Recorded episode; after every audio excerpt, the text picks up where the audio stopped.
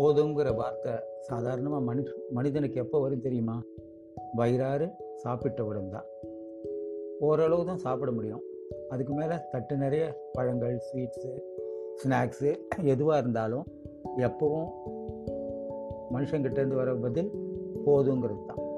எவ்வளவு தான் பேக் பண்ண முடியும் சொல்லுங்கள் பார்ப்போம் அதுவே உடைகள் ஆபரணங்கள் வீடு கிஃப்ட் ஐட்டம்ஸ் இதுக்கெல்லாம் எவ்வளோ கொடுத்தாலும் போதுங்கிற வார்த்தை வரவே வராது. இந்த அன்னதானத்துக்கு தான் அதிக முக்கியத்துவம் கொடுத்தான் அந்த அரசன் ஏழை எளியவர்கள் முதியோர்கள் மாற்றுத்திறனாளிகள் குழந்தைகள் ஸ்கூல் போகிற பசங்க இப்படி யாரையுமே பிரித்து பார்க்கல. எல்லாருக்கும் இலவசமாக அந்த ஊரில் சாப்பாடு கிடைக்கிற மாதிரி அந்த அரசன் ஏற்பாடு பண்ணி வந்தான். அதனால் இந்த அரசனை தெய்வத்துக்கு இணையாக பார்க்க ஆரம்பித்தாங்க மக்களுக்கு இதை விட என்ன வேணும் சொல்லுங்க?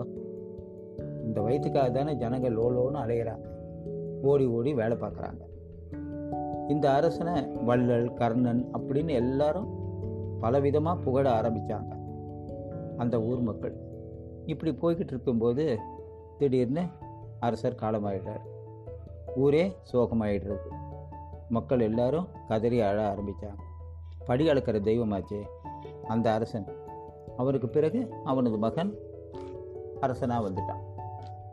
பதவி ஏற்றதுமே அவன் செஞ்ச முதல் காரியம் என்ன தெரியுமா? இந்த அன்னதான கூடத்தெல்லாம் இழுத்து மூட்டான். ஏன்னா அதுக்கு தான் நிறைய பணம் அரசாங்கம் செலவு செய்ய வேண்டியதுதான் இப்படி இலவசமாக சாப்பாடு கிடைக்கிறதால யாரும் உழைச்சி சாப்பிட்றதில்ல. சோம்பேறியாக திரியிறானுங்க. அப்படின்ற மாதிரி ஒரு எண்ணம் அவன் மனசில் உருவாகிருக்கு என்ன நினைக்க முடியும்? அரசனாச்சே அவன் போடுறது தான் சட்டம்.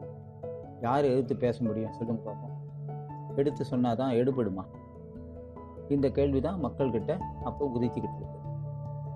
காலம் இதே மாதிரி தான் கொஞ்ச நாள் போய்கிட்டு இருக்குது. ஜனங்க மக்கள் யாருமே சந்தோஷமாக இல்லைன்னு தான் சொல்லலாம். ஒரு நாள் அரசனுடைய பையன் வந்து அரண்மனை கிட்ட விளையாடிக்கிட்டு இருந்தான். அப்போது அரசன் அவனது மனைவி எல்லாரும் பக்கத்தில் தான் இருந்தாங்க. திடீர்னு ஒரு மாடு திமிரிக்கிட்டு ஓடி வந்தது. இது யாருமே பார்க்கல. பையன் விளையாடுற இடத்துக்கு மிக கிட்டக வந்துடுச்சு. தள்ளி முட்டிடும் போல தெரிஞ்சுது. அப்போது பக்கத்தில் விளையாடிக்கிட்டு இருந்த ஒரு பையன் ஓடி வந்து அந்த அரசனுடைய பையனை காப்பாற்றிடுறான் அந்த பையன் மட்டும் அப்போ காப்பாற்றலைன்னா என்ன ஆயிருக்கும்னு யாருக்குமே தெரியாது. கடவுள் தான் அந்த பையன் வடிவில் வந்து காப்பாற்றினார்னு அப்போ எல்லாருமே பேசிக்கிட்டாங்க. அரசன் அந்த சிறுவன்கிட்ட ஓடி வந்து அவன் கையை பிடிச்சிக்கிட்டு ரொம்ப நன்றிப்பா அப்படின்னு வாய் விட்டு சொன்னான். ஏன்னா அவன் பையனை ஆபத்துலேருந்து காப்பாற்றினவன் இல்லையா? அப்போ அந்த சிறுவன் யார்? அவன் பணக்காரனா ஏழையா? அவன் அப்பா அம்மா யார்? எதுவுமே அவனுக்கு அப்போ அந்த விவரங்கள்லாம் எதுவுமே தெரியல. எந்த வீட்டு பையன்? இதெல்லாமும் நாம் நினச்சே பார்க்கல. உடனடியாக அந்த பையன்கிட்ட ஓடி வந்து நான் உனக்கு ஏதாவது உதவி செய்யணும் சொல்லுப்பா. என் பையன் உயிரையே காப்பாத்திருக்க தயக்கப்படாமல் கேளு அப்படின்னா. பையன் கொஞ்சம் முதல்ல தயங்கி தான் இருந்தான். உடனே அரசு அந்த பையனிடம் கேளுப்பா தயக்கப்படாமல் கேளு நான் தானே உன்னை கேட்குறேன் என்ன ஒன்றுட்டு தாராளமாக கேளு நான் செய்கிறேன் அப்படின்னு. உடனே அந்த சிறுவன் முதல்ல கொஞ்சம் தயங்கி தயங்கி சொல்ல ஆரம்பித்தான் எங்கள் அப்பா உங்கள் அரண்மனையில் தான் வேலை பார்க்குறாரு.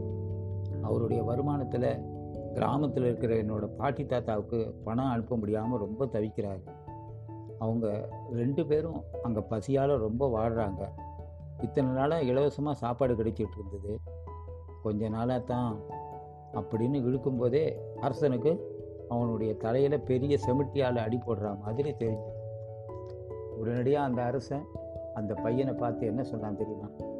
நாளையிலேருந்து உன்னோட தாத்தா பாட்டி மட்டும் இல்லை எல்லோருக்குமே இலவசமாக இத்தனை நாளாக இருந்த மாதிரியே சாப்பாடு நம்ம நாட்டில் கிடைக்கும்னு சந்தோஷமாக போயிடுவாங்க அப்படின்னு சொல்லி அனுப்பினான்.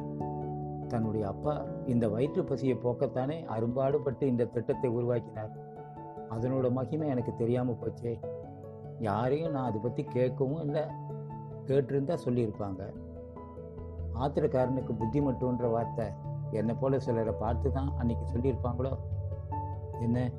இன்றைய சிந்தனை உங்களுக்கு பிடிச்சிருந்ததா சிந்திக்கணும் செயல்படணும். எடுத்தோம் கவுத்தோன்னு இருக்கக்கூடாது. சரியா?